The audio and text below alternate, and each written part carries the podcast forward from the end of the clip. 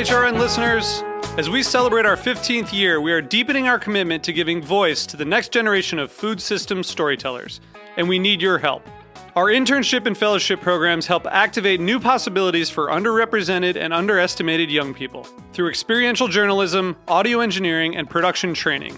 Through these unique programs, HRN helps food equity stewards build essential workforce readiness skills that expand their potential and foster economic mobility. Please consider supporting these critical programs.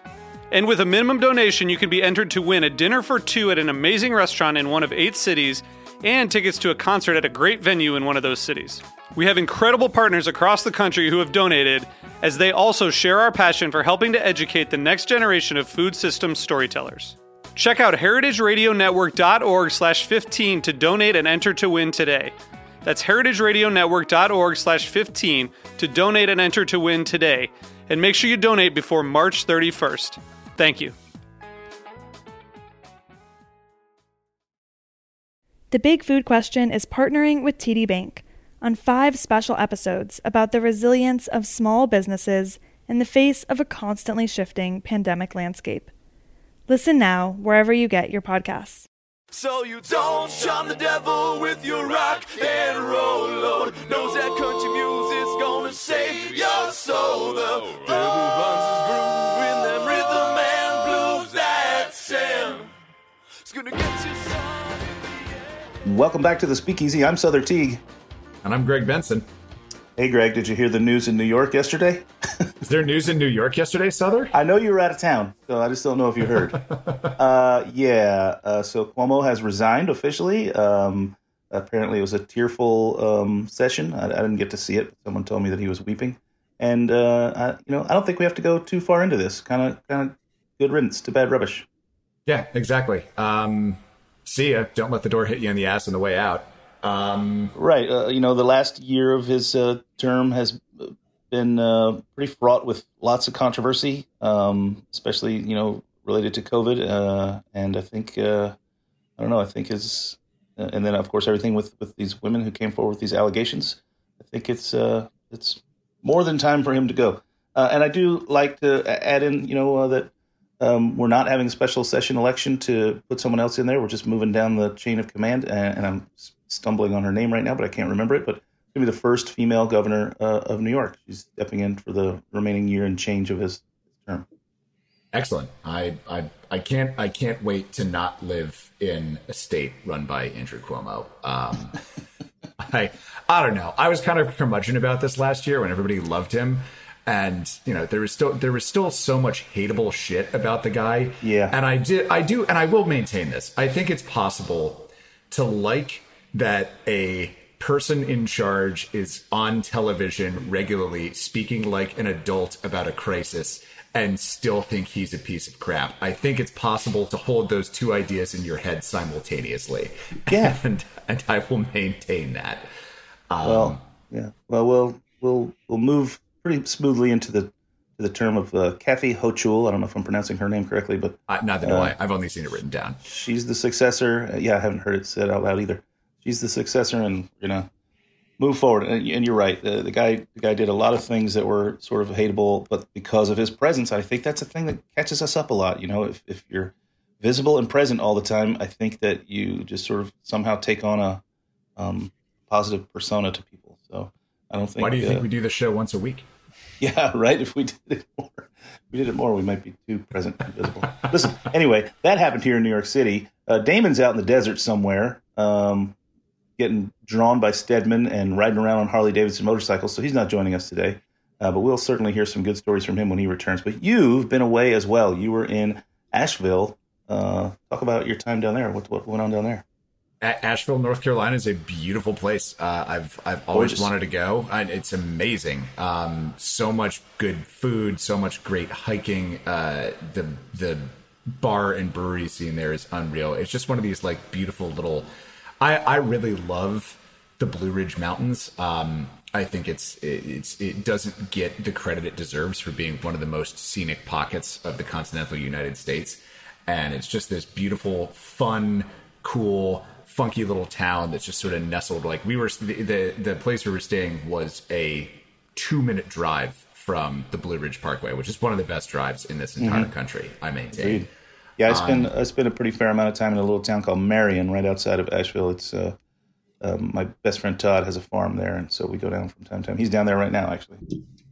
it's just it's just so it's so refreshing to to get out there and get up and to the mountains and do some hiking and just be out in nature and then be able to come back and eat you know eat super well and drink super well um just qu- wanted to give a quick shout out to the, the awesome places we went golden pineapple avenue m burial brewing company uh, special shout out to Crow and Quill for kicking out the seven people from Florida who said, and I'm quoting here, we're from Florida, so we're unvaccinated, expecting sympathy.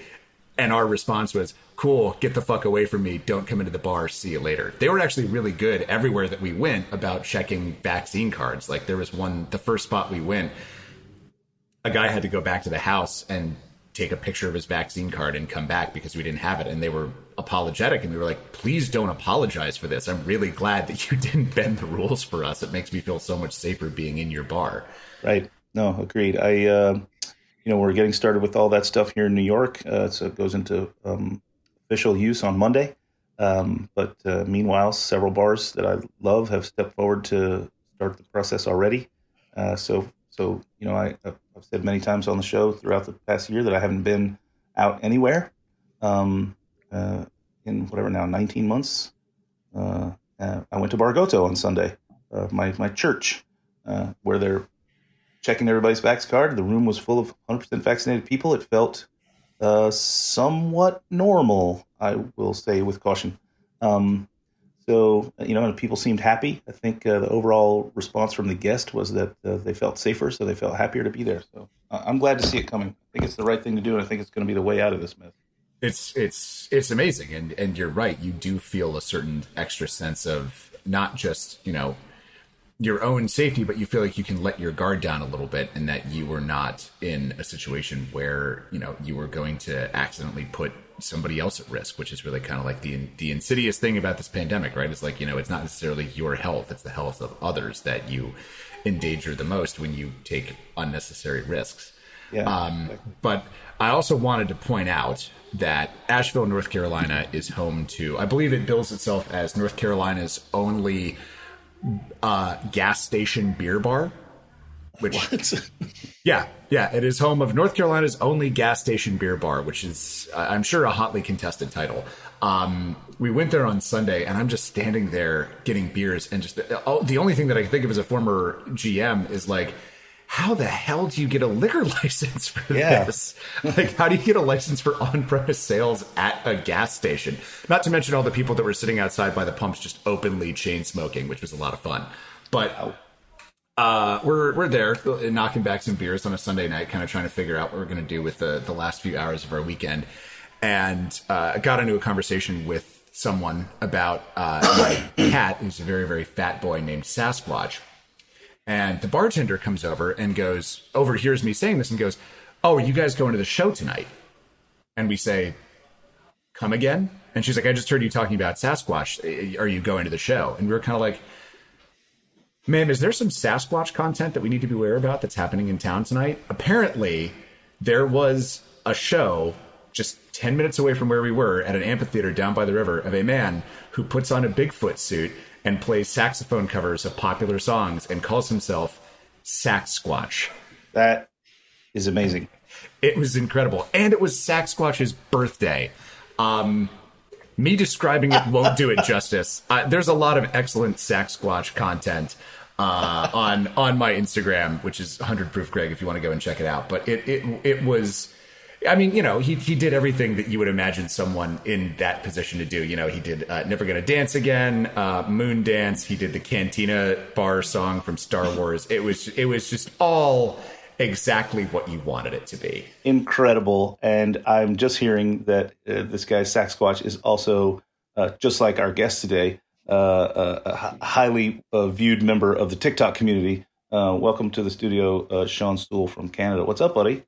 Thanks for having me, boys.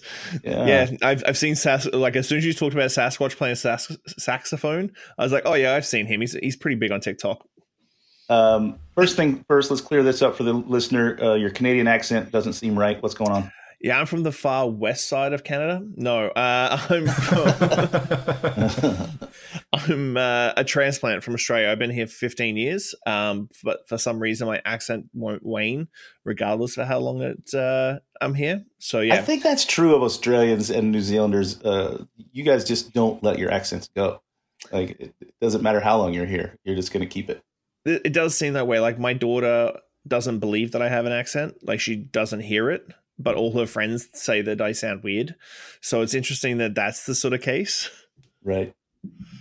Uh, so I brought you in kind of impromptu, just based on what you said uh, on the chat screen that the, the listener can't hear. That Sasquatch is in fact on TikTok, and you are as well. We were going to talk about this anyway, so let's just jump right into it. You uh, have only been on TikTok for just over a year, right? You started kind of during the pandemic. Yeah, I, I think I really started posting like late December last year. Mhm. So yeah, it's only it's only been like six months, seven months, well, eight months now. Geez, it's August. Yeah, and you're some kind of crazy phenomenon. You've got like a hundred thousand followers in in eight months or whatever. And and talk about TikTok a little bit and how it's helped you and why you why you give a shit about it. I, I wouldn't I wouldn't say I'm a phenom. Um, no, it's it is interesting. I started off by I always sort of look at platforms and I'm always curious at how the consumer bites into information because I think it as industry people, um, as industry people, we need to sort of hear what the consumer says more than what our industry says. And so I post a lot on Facebook and Instagram and LinkedIn and everywhere else. And I was like, you know what, let's check out this TikTok thing. And when I first started, it was a lot of 17 year old kids dancing and ad li- uh, like lip syncing and stuff like that. And then I started seeing some cocktails start flowing in there, and it was a lot of like college drinks and making stuff in coolers and big batches of sour key candies put into vodka and Bacardi and stuff. It was kind of crazy, and I'm like, okay, maybe maybe it's time I just do. Let's let's just put out a couple of really like high end, like proper, like made classic cocktails, and it started really rolling really hard. And I think the first time I was like, oh man, this is gonna work. This is this is actually kind of fun. Um, when I posted an old fashioned recipe, and I never knew a whole state of a country could hate me as much as Wisconsin hated me after I posted that video. That's right. Oh, I remember this. Okay, so you posted an old fashioned, and of course, in America, in Wisconsin, the old fashioned is is a, is its own thing. Really, it It doesn't really really it doesn't really line up to what a, a classic or a modern old fashioned is. Um, and people kind of went ape on you, right? Oh, hard. I, I honestly, I don't, I can't believe I've never been hated so much by a state.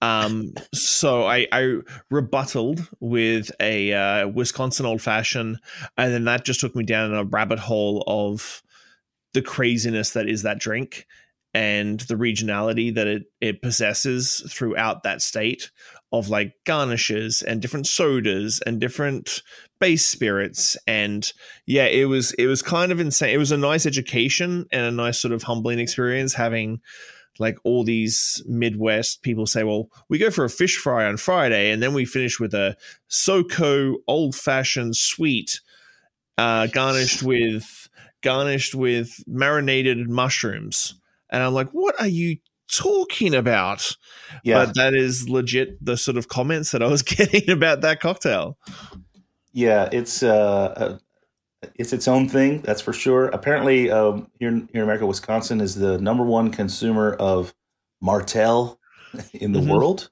Like it's just crazy It is. Uh, I mean, you know, it's unique. Um, I, I love that that there are regional foods and regional. I don't know. you- Everywhere you go in America, anyway, there's a regional bag of potato chips. There's regional sodas in a lot of places. Uh, I think that uh, if there are regional drinks, and apparently, definitely, there's this one. Um, there is no, none that is that has more power and influence than than the Wisconsin old fashioned. A a hundred What, percent. what did you say that set them off so much? Did you just say that like you know anyone who makes it with anything other than whiskey is wrong, or like what did you what did you do that so I badly literally, kicked this I hornet's nest? literally, I literally just did the cocktail. I that was all I did. Like I just did a modern, old fashioned, stirred up, uh, stirred on the rocks, um, simple garnish, and that's all it took. It is. It's TikTok is a different breed of market compared to like Instagram and stuff because of the algorithms and everything. So TikTok opens you up to a much bigger macro market um, than Instagram and Facebook does. So it it it touches on people that you would never actually connect with on Instagram or Facebook. So it it really it was literally just I'm going to show you how to make an old fashioned under a minute. Did an old fashioned. That was all I did, and uh, yeah, Wisconsin came after me hard. Yeah, uh, I can see how they would just come flying out of the woodwork. Um, so let's back up a little bit from your TikTok fame 90,000 90, followers in, since December. Um, uh, and talk a little bit more about your your history. Um, you've you've written three books. You you operate a, a very well known bar. You're you're also a consultant. Um, talk about talk about some or all of that. Um, I, I, came to Canada in twenty well fifteen years ago, like I said, and um, the cocktail scene in Canada was still was very young. And coming from Australia, um, obviously, we've had a cocktail scene there for a really long time. It's matured very quickly. Um, and so in 2009, I took over Clive's in the Chateau Victoria, which is where I am now. Um, I left there in 2013 to open up my own venue, Little Jumbo. Um, and as we all know in the industry, things don't always go the way you plan it. And so after that, I sort of got into the consulting game, helping out the industry here in Victoria. That expanded 2019, I opened three, helped to open three venues in Singapore, and then obviously the pandemic hit, so I kept myself busy. So after the pandemic, sort of went went to being being back open for venues and stuff. Uh, the hotel asked me if I'd like to come and take back over Clive's and Clive's has always been my baby. Like being there for four years and taking it from a very obscure hotel lobby bar to to one of the best at Tales and stuff like that.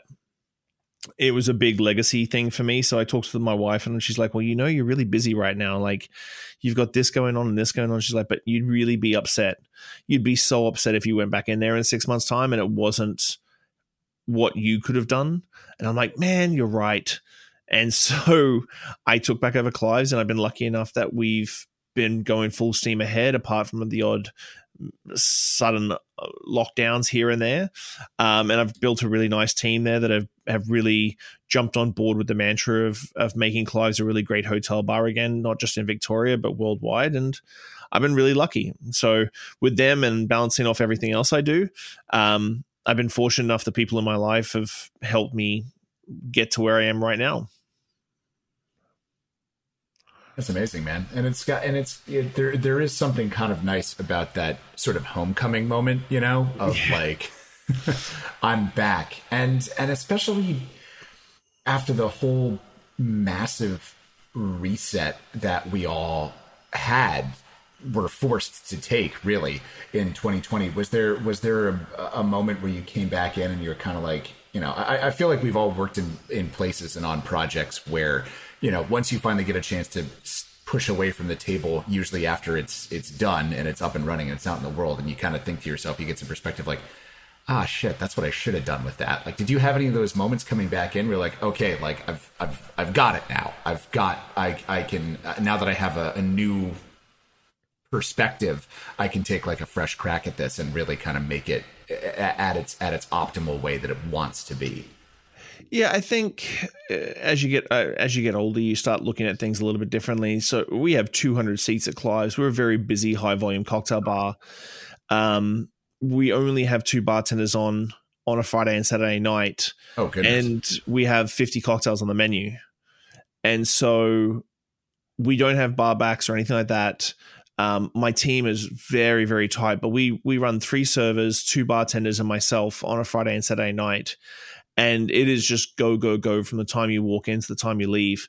Um, so having that in mind of how to do elevated cocktails, still a really high end presentation, and everything else that you try and achieve when you when you do a cocktail bar. I think I came into Clive's really in my head thought out exactly where I'd like to see it go for the next five years.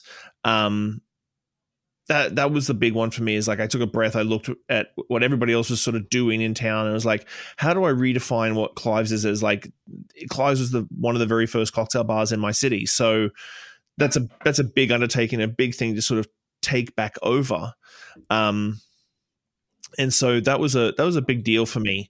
And so i really i think i went in with it just in my head exactly where we wanted to go and just sort of instigated a plan and wound it up and away we go well so i wanted to i wanted to ask about that because you also uh, told us be, before the show that you wanted to talk about small city cocktail culture, and you just mentioned that Clives is one of the one of the first cocktail bars uh, in, in, in its in its town. And I don't want to. You said small city cocktail culture. I didn't. I don't want to make this into the next Des Moines, Iowa, where I don't think any of us from this show are allowed to go. Caity but, Moseman Wadler is going to Des Moines, Iowa next week. She cannot bring any of her HRN swag with her. They it's an HRN assignment. Town. She's it's an HRN assignment. Oh, seriously?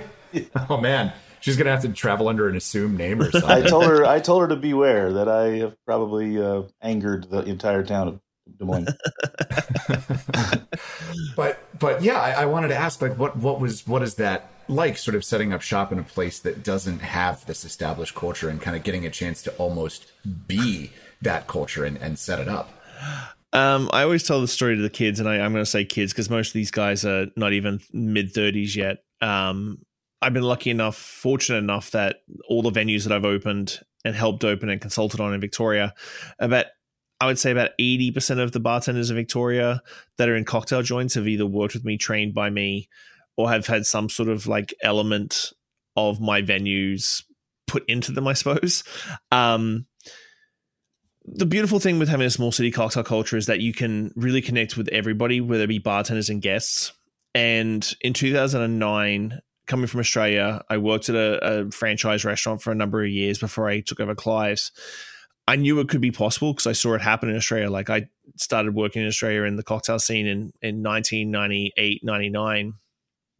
So I saw it all start, and this was before social media, before the internet, before everything. So it it was a little bit different back then. You had to go to bookstores and buy a bunch of books every single time to try and keep your knowledge up. Um, but I remember in 2009, and I talked, tell the kids a lot. Like when I took over Clive's in the May of 2009, we really didn't start seeing people understanding cocktail culture in Victoria till like October 2010, and there was a really long, like 16 months for me, because uh, I'd work by myself uh, on a Saturday night, no servers, no nothing, and ring out like $125 in sales. If it was an independent restaurant, it would have like it would have never worked. Um, but being in a hotel lobby and trying to get that uh, that over people over that hotel lobby mentality as well, that hotel lobby bar mentality. Um, this is when the Savoy just started getting really big again, and Connaught and all this sort of stuff. And so I talked to these guys. I'm like, you guys don't even know what hard nights are. Like, imagine spending like hours and hours prepping menus and getting stuff ready to go for this big cocktail thing that you're trying to achieve. And then you walking at home with like 25, 30 bucks in your pocket and tips at the end of the night for right. 16 months, knowing that this is going to eventually stick. And so I think the key to our success here in Victoria is that we're all a big family. And I know that that's always sort of cliche to say, but there's guests that have been following me and drinking at bars that I've run or, or managed uh, for almost 15 years now. You know, so I look at it as like, well, we've built this sort of community where the guests are treated the same way as bartenders are. Like guests will sit down and there'll be a shot of Fernet in front of them. And so and guests like that sort of mentality. We have guests come to industry seminars and guests come to industry events, and it's just a really great scene that we sort of built mainly because we're small. We we remember everybody, and everybody sort of gets that connection.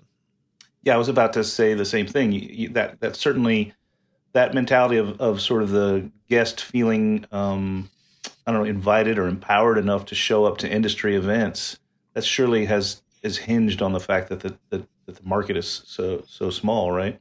Mm-hmm. Like and, everybody, everybody feels like we're part of this. Yeah. And so I've always had a rule too that if we do an industry seminar during the day, and I tell this to brand ambassadors, we do the exact same seminar at night for free for guests um, at, at the bar. And so you have this guest knowledge and experience aligning exactly at the same time with a young bartender or bartenders in general in town. So you're educating the guest almost – in the same vein as you're educating the bartenders. And so they have the same knowledge base, the same sort of like confidence. And that just grow everything grows exponentially after that. That's brilliant, Shawn. Like, Thanks. that- I, I, I, I, like I'm sitting here just thinking to myself, like how many brand uh, events have I had at, at my venues and had them for you know we anytime we do brand events, uh, we invite of course everyone who's part of our uh, bar family, but we invite all the bars. You know, I reach out to all my friends' bars and say, hey, we, we got these guys coming over to talk to us about whatever mezcal. Uh, why don't you send your team over or come over if you can? Um, so we all kind of get to raise together. I have never even considered uh, inviting the public.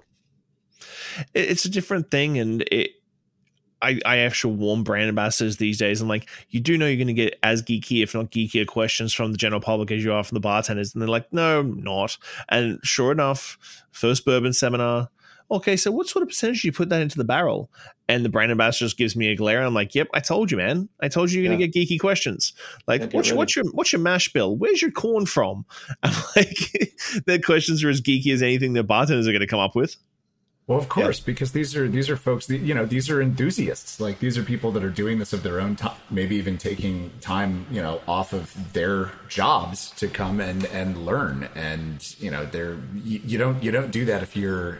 I mean, there might be one person who thinks they're going to show up and like, oh, I'm going to get some free whiskey or whatever. But mm-hmm. like, the, these things tend to weed those people out pretty fast. Oh, 100%. And that's how we've built the community. And I can now do an event or a book launch or a thing like when we do Negroni Week, because Negroni Week is obviously coming back this year with on premise. Um, we pack the bar out with probably about 150, 200 people. And people are sitting on the floor. General public consumers are sitting on the floor drinking Negronis, watching our Negroni Week cocktail competition in a city of 185,000 people. You know, I mean, like That's great engagement, man. Like you're, I think that's that's where it's at, dude. That's incredible. I, I um like I'm I'm still sort of like dumbfounded by the fact that I've never even considered inviting the public. When I know at my bars, the bars that I stand behind, the bars that regulars come to me, I know that I have some geeky ass, nerdy, you know, consumers who would totally come to these things. I Mhm. can't even believe I'm. Like, I feel like an idiot right now. I feel like an idiot a lot. That's not a big deal. Um, but but about this particular thing, I, it's like it's it's staring you right in the face. How did I never even consider it? Not even a consideration. So uh, moving forward, that's what we're doing from now on. Uh, thanks for that. I'm going to take it from you. Uh, and while I'm dumbfounded and, and ha- having trouble speaking, why don't we take a break and hear from our sponsors Yeah. so I can so I can collect my thoughts and get my shit We're gonna together. we're gonna fan Sother off with a towel here for yeah. a second. We'll be thanks, right back. Thanks so much, Soole. Stand by.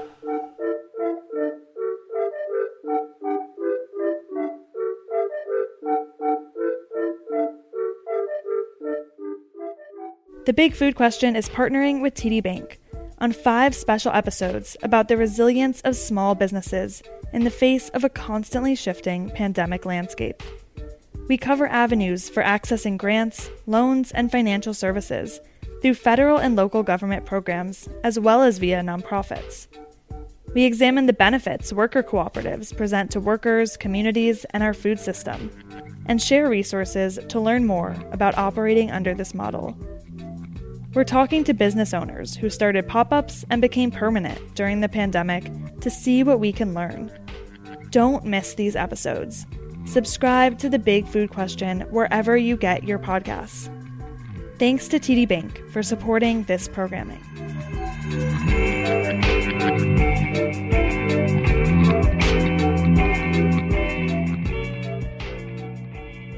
And we are back. You're listening to Speakeasy here on Heritage Radio Network. Today we're talking with Shawn Soole of Clives in Victoria, British Columbia.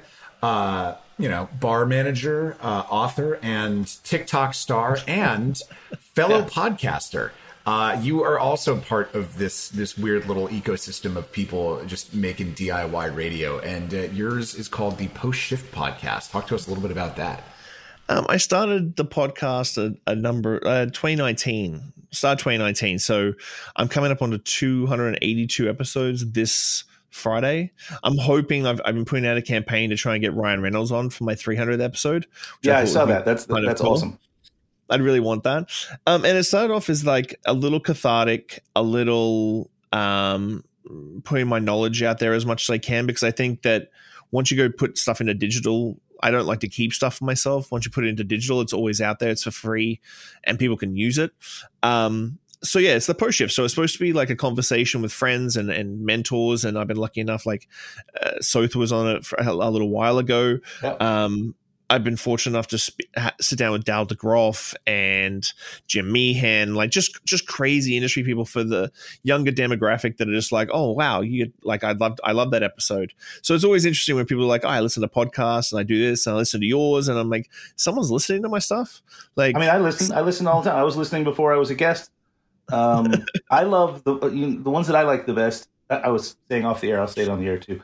Shawn sounds drunk to me because I listen to all my podcasts on two times speed. So talking talking to him at one time speed, I'm like, wait a minute, are you okay, buddy? You having a, you having, you having a stroke over there? That- Um, that happened to me when I was a, a listener on the Speakeasy, and then I actually like you know I I, I started sitting in on the show, and I was just like, oh no, it's just because I was listening to it at, at you know two times speed, and then you know all the guests started bringing in, you know we started having the beers at Roberta's, and everybody started bringing in cocktails in the studio. I was like, well, maybe it's a little from column A, a little from column B. yeah, it's a little bit of both. It's a little bit of both. Uh, but I, love, love that you, you. man. I love that you exactly. I love that you're you're you a you just are constantly creating the content, but b I really like it. Uh, uh, sometimes when I go to listen to the show and like three minutes in, it's done because it's only a seven minute episode, um, where you just have a quick thing you want to cover, a quick topic you want to rant about, maybe sometimes a quick thing you just want to interject. Um, I love that you have the sort of um, wit and wherewithal to say, "Hey, this is just a, a recap. I'm just going to talk to you for a quick couple minutes about something," and uh, you just throw them down. I love that. Yeah, I, try. That's the, my, my every Tuesday I do the post shift shot. Sometimes they're a little bit longer. Like yesterday, just talking about TikTok and brands, like we were saying at the start of the episode. Um, next week, I'm probably going to do something about bar costings and stuff because we've had some changes here in BC that managers need to be aware of. And then Friday is my interview my interview portion where I, I sit down and chat to someone and and get their point of view.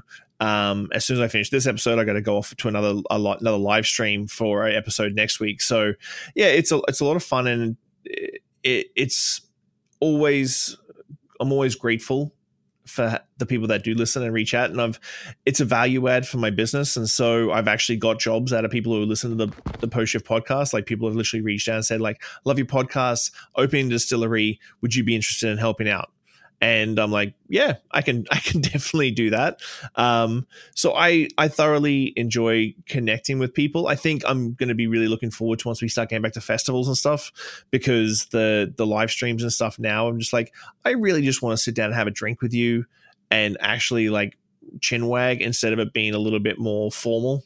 hmm Yeah, I love to just sit down. I mean, in the room, like that's the thing. We've been doing this now remote for uh, you know since March of last year. So, you know, we used to always be live in studio. So it's, a, a very different dynamic. We- We've certainly kind of overcome it, and there's some great parts about it. You know, we, we our guest scratched on us today, and we could reach out to you really quickly. And even though you're in Canada, you know, like if we were if we were live in studio, it would have been a lot more trouble for us to reschedule someone. So there's some goal, there's some you know silver linings or whatever. But you know what I do, and you could probably take this up if you want. Um, I have signage uh, uh, on the uh, well, I have a something on the menu that, that points people to the podcast at, at the bar, uh, and I'm going to implement that at all the Overthrow hospitality bars and at Amor y Amargo, and I'm going to implement this at all the spots. Uh, if you go when you go in the bathroom, there's signage in the bathroom that mentions the podcast, and the podcast is playing on a loop in the bathroom. Oh, that's genius. Yeah, See, we've we've, There we go. we've, we've, tit for tat for that. We've tit We- for tat for that now. Yeah, right. yeah, so you, so you're in the bathroom and it says, you know, check out the speakeasy with with the uh, on Heritage Radio Network, and it's playing on a loop. So Oh, that's Um, genius. yeah, uh, gets people interested, and like you said, then people reach out and start to talk to you, and there's you know possibilities for creating relationships that could lead somewhere for. Uh, well, for frankly, just a, you know, relationships are great, but also it could lead down the road to monetization, et cetera, Mhm. which is always on the radar.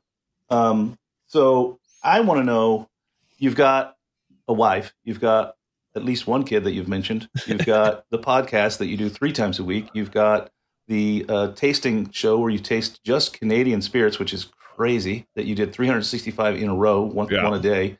Um, how are you sourcing all this? That's nuts. Uh, you've got your famed and fabled TikTok we keep talking about. um, you know, I, people ask me all the time, uh, you know, how do I how do I do all this stuff? How, how, do I ever sleep? I'm going to turn it to you. Do you ever sleep? I do sleep. I, I actually get plenty of sleep. Um, I'll, I get this question a lot all the time too. Is like, I still sleep seven hours a night.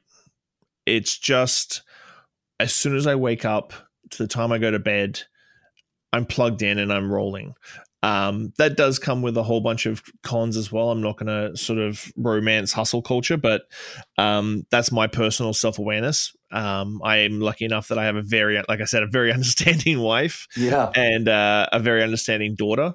Um, and they both know that uh, I do it because I'm very I'm in love with it.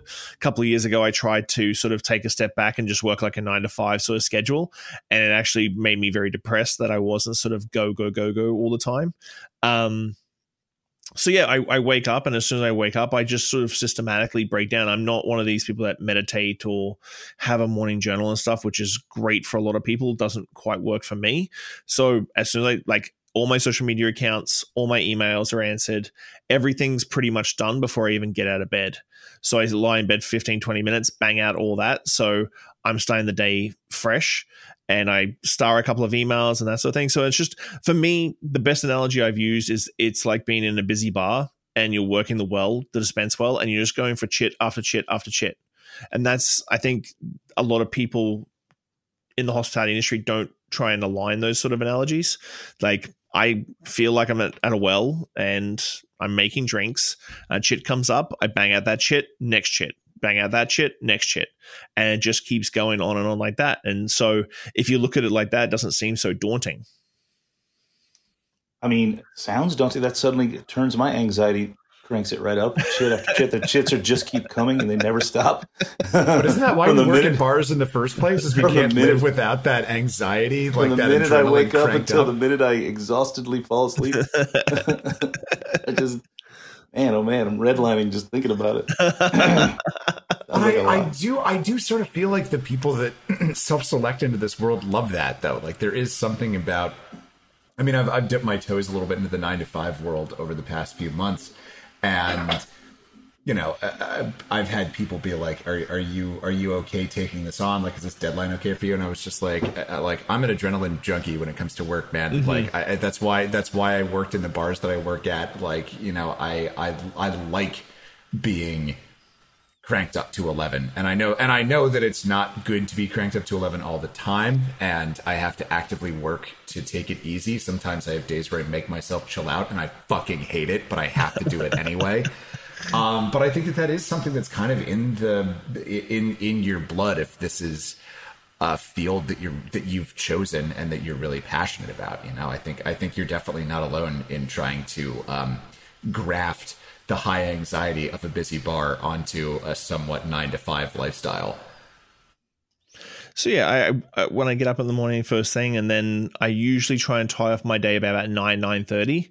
If I'm doing a, a shift at Clive's, I'm usually finished around 10, 11 o'clock um, on the Friday Saturday nights, and so you start like doing that, and i you can still have a couple of hours downtime before going to bed. You still get up first thing in the morning and roll out and and get going again. So I I think people tend to not really quantify how much downtime they need or want and all of a sudden like you working on like my wife she has a great job she finishes work at five o'clock she'll come home and and and potter around the house with, with my little one and everything like that um but then she'll watch tv for three hours or three and a half hours or watch a movie or something like that so uh, I just look at it as like there's so much stuff I could do in that three hours, and that's how I do it. And I agree with you, Greg. Like you do need to be self aware and go. You know what?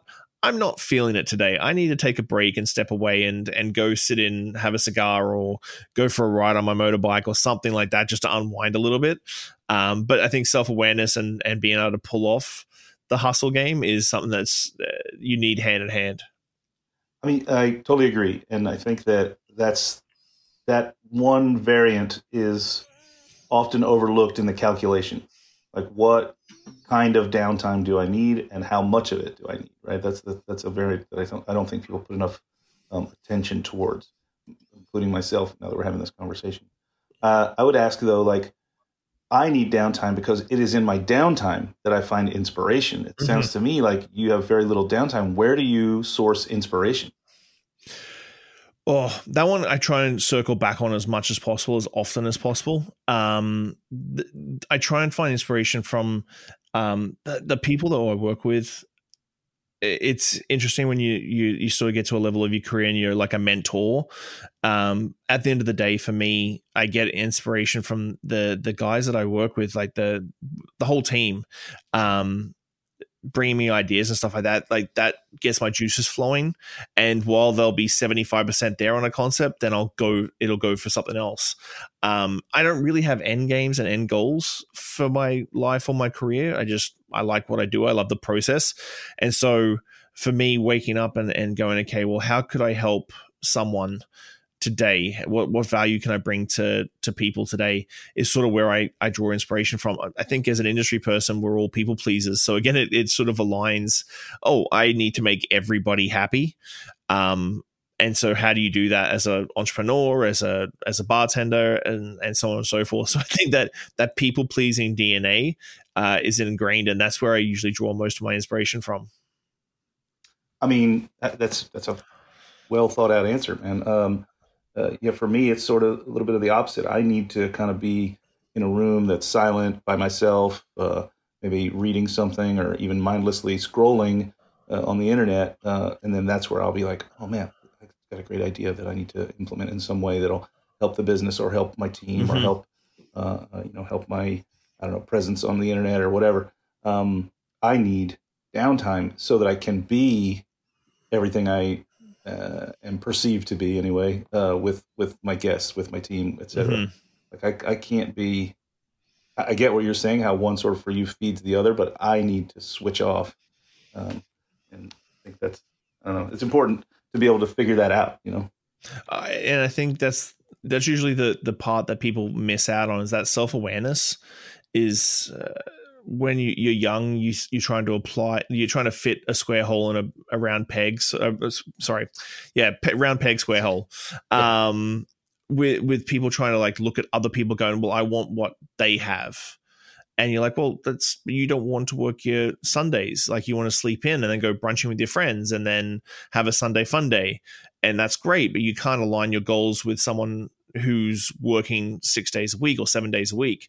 And so I think self awareness is way more important to tr- try and teach young bartenders in this day and age than um, making cocktails and and figuring out the next tincture you want to make and stuff like that.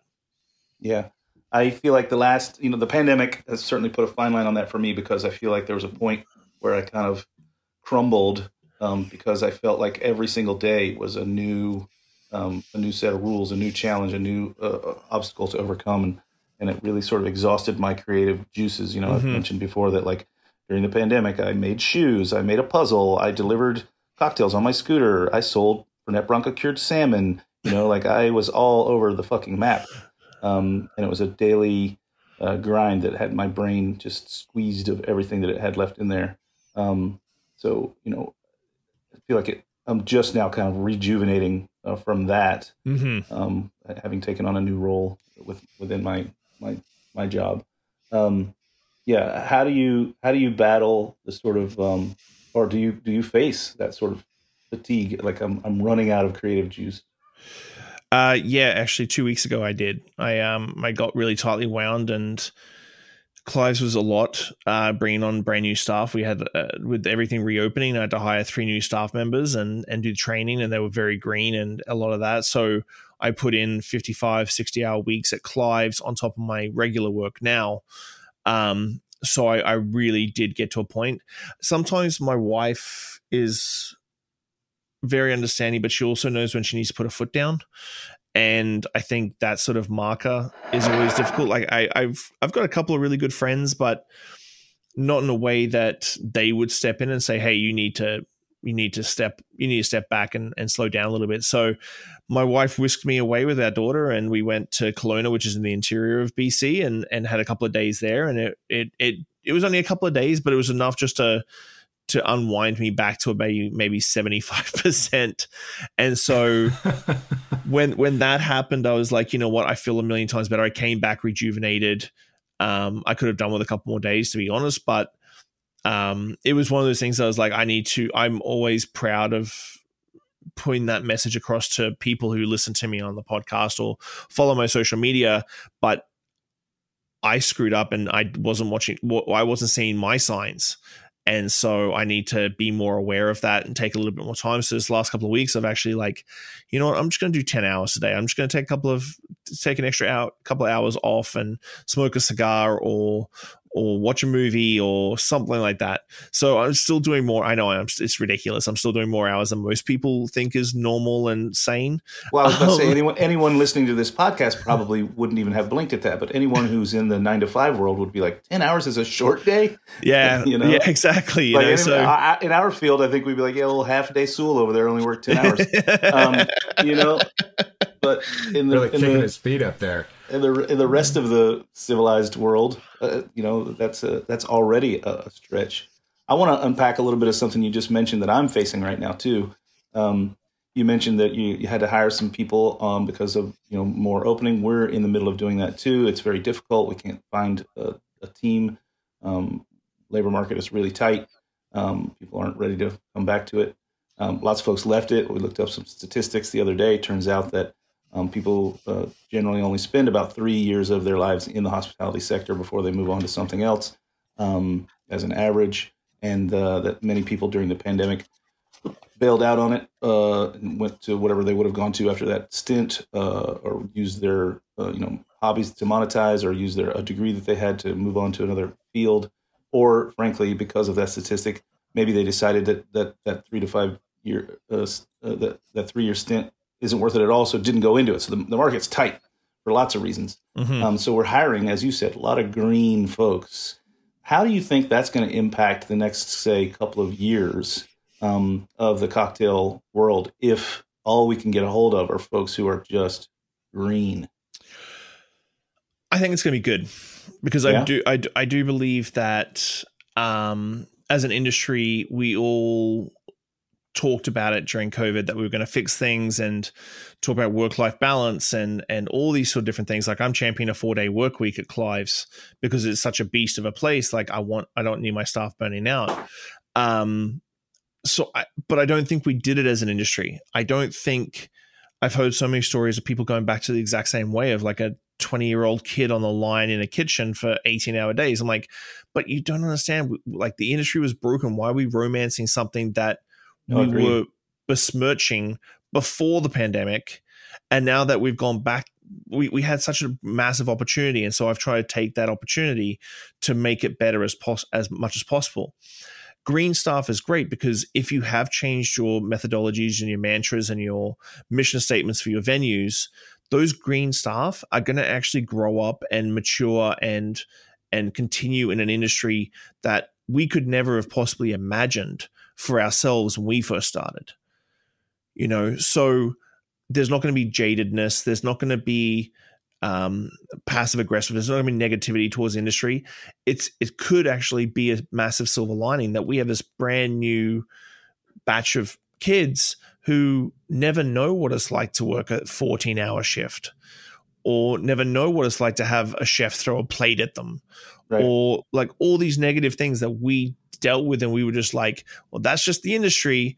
Um, but that comes from the top down and owners and managers need to to get off their high horse about this horrible toxicity that the industry had about well well in my day well your day was ages ago and your day should have like things change. We're one of the only industries in my opinion in the world that hasn't evolved in our procedures or methodologies or SOPs and that doesn't make sense to me you know, romancing what I did when I was 20 years old was is insane.